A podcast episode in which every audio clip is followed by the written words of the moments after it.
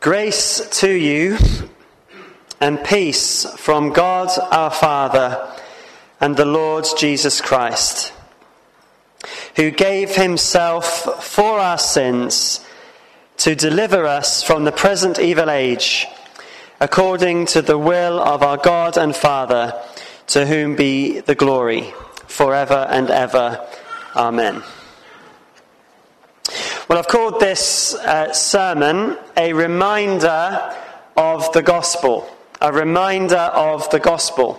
Now, all of us need to be regularly reminded of the gospel, don't we? We know it in our heads, but we need to be reminded of it all the time that it would thrill us in our hearts. Uh, over the summer, uh, we went to visit uh, our family living in uh, the USA. Uh, and we went to the East Coast, and I spent some time in Washington, D.C. And one of the highlights of us going there was that I was able to go into the Library of Congress. Uh, some of you may have been there, some of you may have seen it, uh, but the Library of Congress has a wonderful, uh, very large, and beautiful reading room.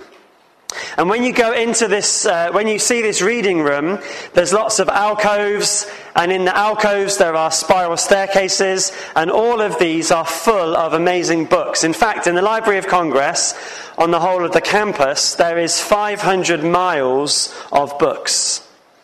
However, you can only see this reading room from a platform above through Perspex glass if you book a time slot on the internet. And so we booked our time slot and we went in and we saw this room. But when I was looking down on this room, I saw there that there were people in the reading room able to access the books and have these uh, lovely chairs and desks, and they were studying in the reading room. And so I inquired, how can I have access to this reading room? And I was told you have to become a reader of the Library of Congress. And so I asked, How do you become a reader of the Library of Congress? And all it was that I had to do was fill in a form, have a picture taken, and get a card. And then with this card, as long as I'm going there to read or study and not to take pictures, if you do that, you get literally picked up and taken out. I have access to this library and all of its resources any time that I like.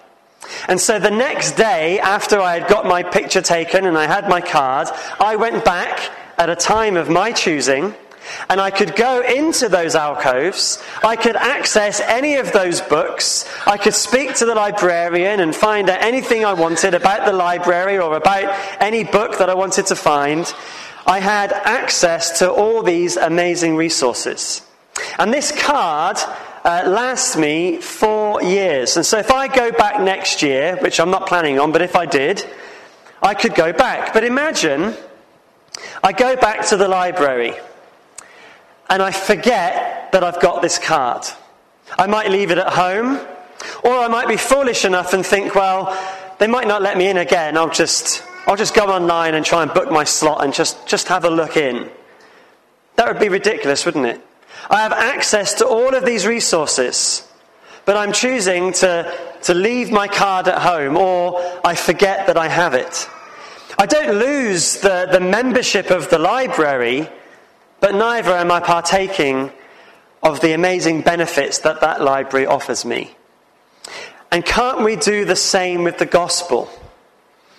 If we forget it, or we don't think about it, or we go after another gospel, we're not able to partake of the amazing benefits and resources we have in Christ.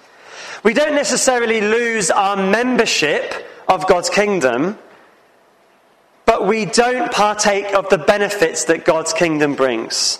And so when we face anxiety, we don't draw on the peace that passes understanding. When we are suffering in pain, we have no hope to draw on. When we are in trouble, we forget where to turn. And we end up sinning and not repenting, and life becomes miserable because we forget the gospel. And that, brothers and sisters, is the problem in the churches in Galatia. Paul is writing to these Christians because they need to be reminded of what it is they have in the gospel. Because false teachers have come into their churches and were spreading a different gospel, which just later on in chapter 1, Paul says is no gospel at all. They are, the, the false teachers have come in and they, they undermine Paul's authority and they undermine Paul's gospel.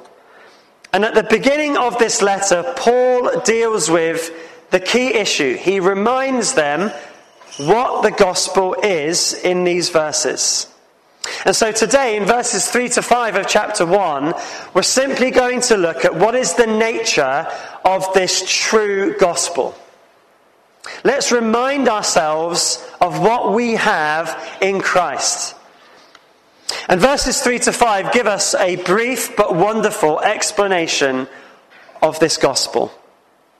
We're going to be reminded again of what it is we have in Christ so that we can praise God again for how He has saved us and turned our hell to heaven. So, Paul begins this letter with a greeting in verse 3, uh, as he so often does. He says, Grace to you and peace from God our Father and the Lord Jesus Christ. Uh, this is a common greeting from Paul in, in, in most of his letters that he writes. Grace and peace are sent to the recipients, but the sending of grace and peace are never uh, just empty words. He is sending them the truth about God the Father and the Lord Jesus Christ. Paul sends grace and peace and then he explains how we can receive grace and peace. But first, it's worth defining what is this, this grace and peace that Paul is sending. Well, grace, first of all, is the unmerited favour of God. It is a gift given to us that we cannot earn. It refers to God's gift of salvation, which is willed by God the Father and accomplished by the Lord Jesus Christ. You are not a Christian, brother and sister, because uh, you are anything wonderful in and of yourself. You have not earned God's favor, it is a gift of grace. And then peace is what the gift of grace provides us with. It is a, a state of wholeness or, or freedom from strife. The, the war against God that we are fighting against him in our rebellion is over. We have purpose and meaning in Christ now.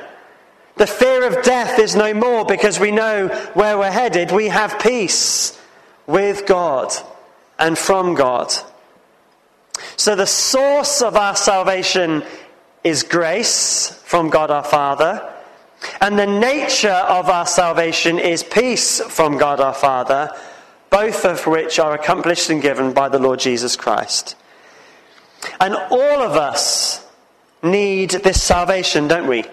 Our sin separates us from God. We need to be rescued. And in God's grace, His gift, He gives us peace with Him through Jesus Christ. And so Paul begins his letter by explaining what this gift of grace is and how to receive this peace. And that's verses 4 and 5. How God our Father and the Lord Jesus Christ do this. And there are three parts to this gospel that Paul gives in these verses there is a ransom, there is a rescue, and there is a reason. There is a ransom, a rescue, and a reason. So, first of all, notice the ransom. It says, Grace to you and peace from God our Father and the Lord Jesus Christ, who gave himself for our sins. He gave himself for our sins. That's the ransom. Paul links this next sentence with the work of Jesus Christ specifically. Jesus Christ is the one who gave himself for our sins. First of all, notice Jesus gave himself. It's a, he, he gave, it's a, a gift, it is unmerited favor, it's grace. He gave himself. Notice in doing this, therefore, the sacrifice that Jesus made was voluntary. He was willing to die. He gave himself. He was not forced to go to the cross. He was not arm twisted into coming to earth to do this. He gave himself. It was a gift from God the Father that he himself, Jesus Christ, gave. He gave himself. He was not an unwilling victim who had no control over the events of his death. He gave himself for our sins. In speaking of his life, in, in, in John chapter 10 and verse 18, Jesus says, No one takes it from me, but I lay it down of my own accord. I have authority to lay it down and authority to take it up again. This command I received from my Father. So the death of Jesus Christ for our sins was a willing sacrifice. He was giving himself out of love for us because he knew that we needed this rescue.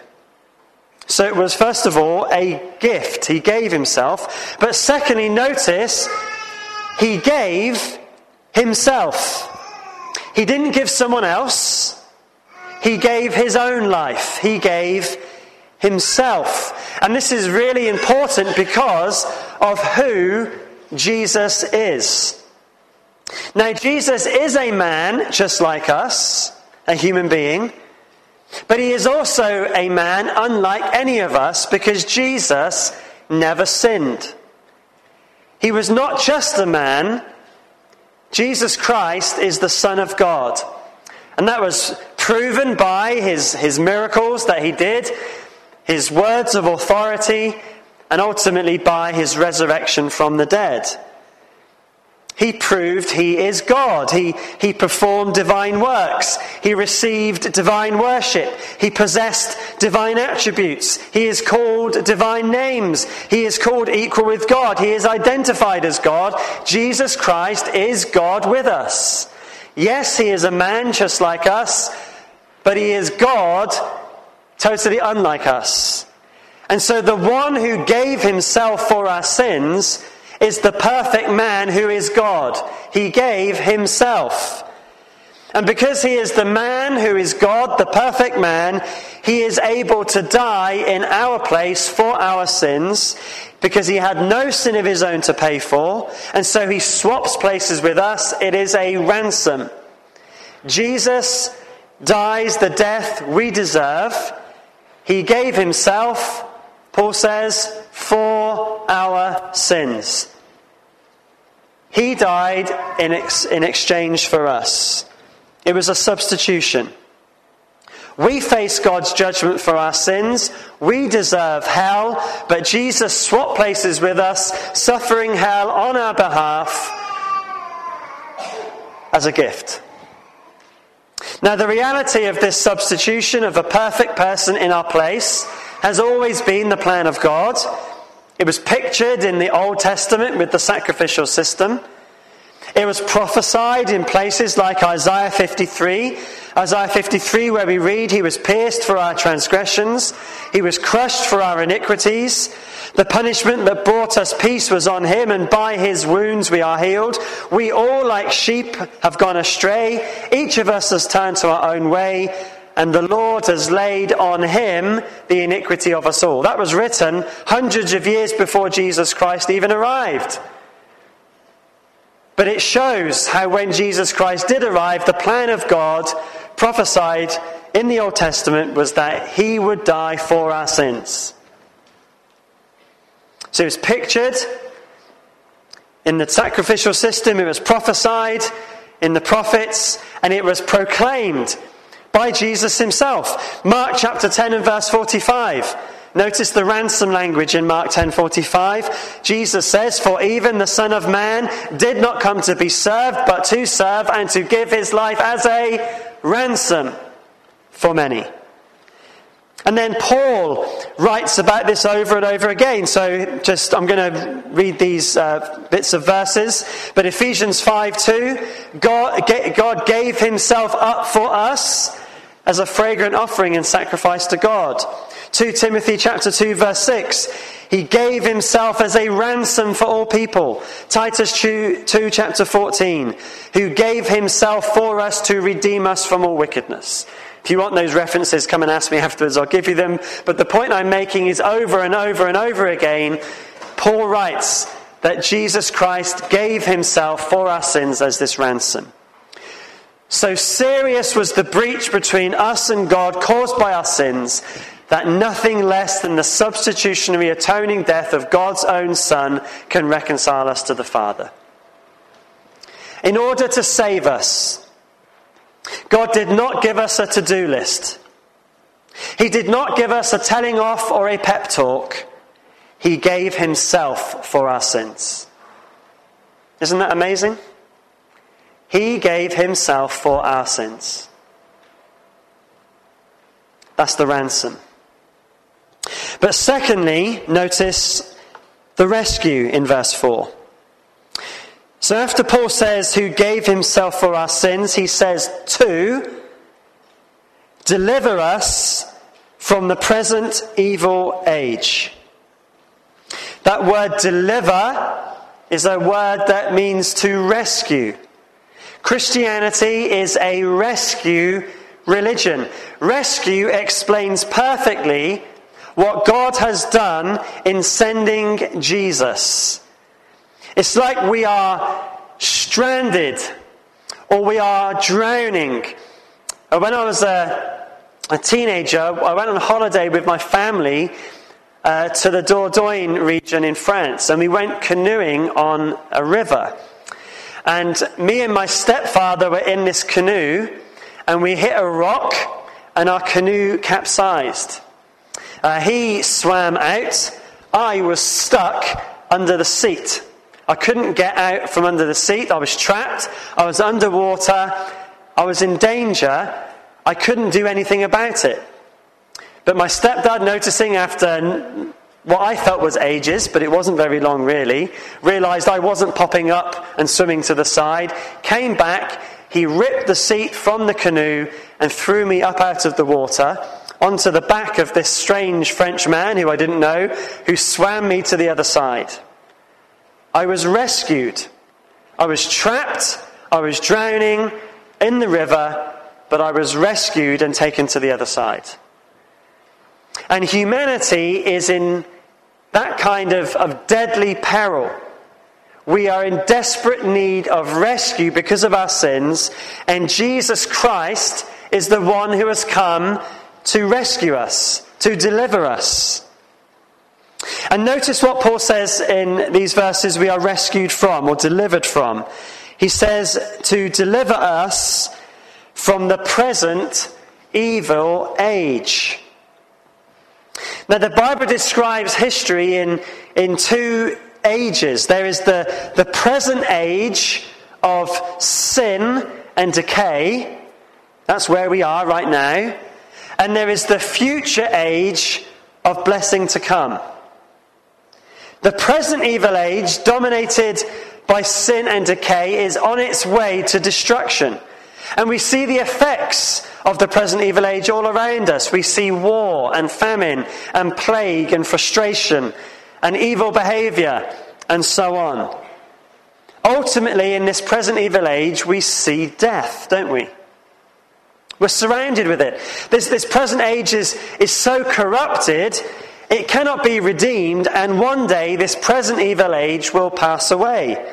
And for the unbeliever, if you're not uh, following Jesus Christ this morning, this is the only world for you that there is really. This, this age is one that will be destroyed, and you will be destroyed with it, suffering God's wrath for eternity in hell rather than being rescued from it if you don't turn to Jesus Christ.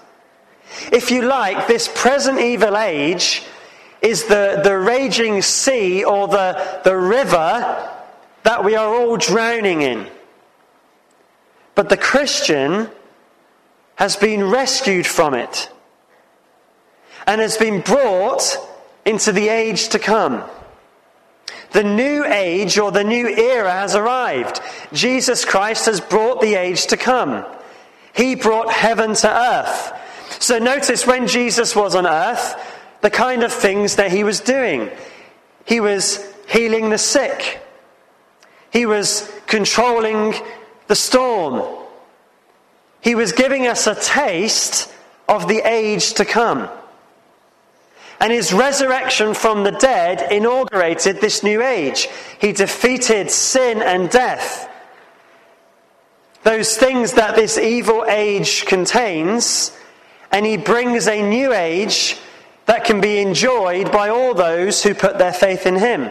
Now, of course, we still live in this present evil age, but we don't belong to this present evil age. We are on our way to that age to come. We've been rescued from it. And it's a process. It's a bit like us being foreigners in a land that just isn't our own. We kind of we know where we are, but we're not quite comfortable here. And interestingly, the only place where we should feel most at home if we were in a foreign land would be the, the embassy, wouldn't it? And that's really what the church is. It's an outpost of heaven in the present evil age. And we are most at home, even in this earth, when we are experiencing the tastes of the life to come. The presence of God, the, the peace that passes understanding, singing together at church, living that life of purpose that God has given you. Those are tastes of the age to come that we receive even in this present evil age. Uh, John Stott says that the, the Christian life is living in this age the life of the age to come. And there are three ways that we are rescued from this present evil age. First of all, we're delivered from the sentence of condemnation. The sentence of condemnation. So we no longer have to live with the guilt of being part of the reason why this age is evil. That sentence that is hanging over us of God's judgment for our sin is gone. Secondly, we are delivered from its immoral contamination. That is, we have the Holy Spirit living in us to enable us to live according to God's plan now. We begin to live and look like people from another world, from another age. It's almost like you've come from a time machine and now you're, you're, you're, you're in a different place and a different time, and everyone looks at you as if you're a little bit different. We're delivered from its immoral contamination. And thirdly, we are delivered from its deadly culmination.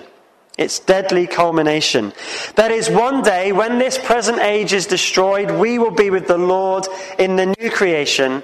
We won't suffer God's judgment with the old one. Christian, you have been rescued. You have been delivered from this present evil age. You are part of another world. And so, brothers and sisters, remember when this present evil age is getting to you, when you feel like a foreigner, remember you've been delivered from it. You might live in it, but you're not part of it in the end. But also, there's a challenge for us here. Do you look like you are from another age? Does your life reflect the age to come which you belong to? Do people notice that you're a little bit different? I'm not saying we have to be complete weirdos, but people should notice that we're a bit different because we're from another age. We've been rescued. So, so far we've seen the part really of the Lord Jesus Christ in giving us grace and peace. He has given himself for our sins to rescue us from the present evil age. But grace and peace comes from God the Father and the Lord Jesus Christ. And we see our Father in the final part of this, the reason. So we've seen the ransom, we've seen the rescue, and finally we see the reason. Notice at the end of verse 4 and verse 5. According, this is the reason, to the will of our God and Father, to whom be the glory forever and ever. Amen. Why did Jesus Christ give himself for our sins to deliver us from the present evil age? It was because the Father wanted that to happen. Jesus Christ willingly gave himself, but it was the plan of our Father. So John 3:16 is a verse that explains this really well. For God so loved the world that he gave his one and only son that whosoever believes in him should not perish but have everlasting life. That the Father wished for this to happen shows the great love he has for us, doesn't it? He gave his only son, his perfect son, to deliver us from the evil age, to deliver us, the ones who made the age the evil that it is. Brothers and sisters, did you know that you are not part of his family because you had to twist God's arm to let you in? You are part of his family because he loves you so much that he gave his only son to deliver you. God wants you in his family, Christian. You are precious to him. So precious, he gave Jesus to deliver you. The reason for our rescue, the reason for the ransom, is it is the will of our Father. But notice in verse 5 how the Father's will results in the Father's glory. I mean, this is a, an incredible thing to consider, isn't it? That, that He gives His perfect Son to deliver us sinners for His own glory. If we cannot save ourselves, which we can't, then all the glory for our salvation goes to God, doesn't it? He saves us for His glory. The achievement of our salvation is glorious, and it results in glory to God. And so our lives, therefore, are to be lived for the glory of the God who rescues us. We praise Him with our lips, we glorify Him with our lives, because that is why we are saved. He saves us that He would get the glory. And so when someone does notice that you look like you're from another age, we don't say, Oh, yeah, I am pretty good, aren't I? No. We tell them of what Jesus has done for us, and we give all the glory to God. And, brothers and sisters, in the new age, when we finally arrive in glory, that is effectively what we'll be doing forever. We will be giving glory to God. We'll be praising Him in perfect song. We'll be serving Him in perfect bodies, all of it glorifying Him, and we'll be asking one another, How did you get here? And we'll pretty much have the same testimony He died for my sins, He rescued me. It's going to be wonderful. But we can begin that now as we give Him glory with our lives. Now, for some of you, this may be brand new. You may have never thought about this before. I don't know. I don't know really any of you very well. And if this is something that you're thinking, this is amazing, I, I didn't even realize that I was part of this evil age, I didn't realize my need of, of rescue, then, then come and speak to us afterwards. I would, I would love to share you, with you more about how Jesus can rescue you. You need to be rescued. But if this is something that this morning you know really well, I'm glad you've been reminded of it. Don't forget how great and glorious this gospel is. We need to hear it, don't we? We need to hear it again and again and again.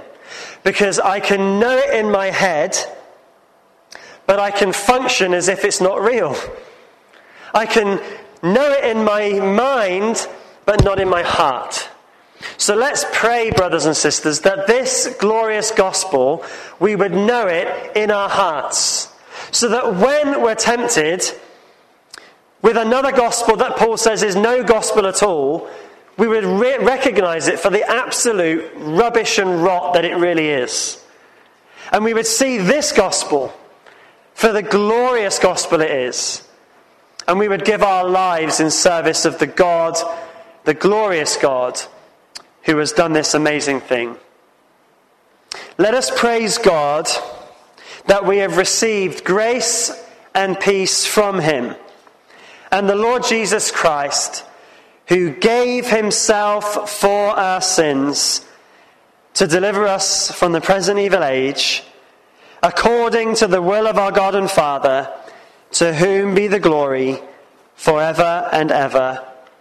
Amen.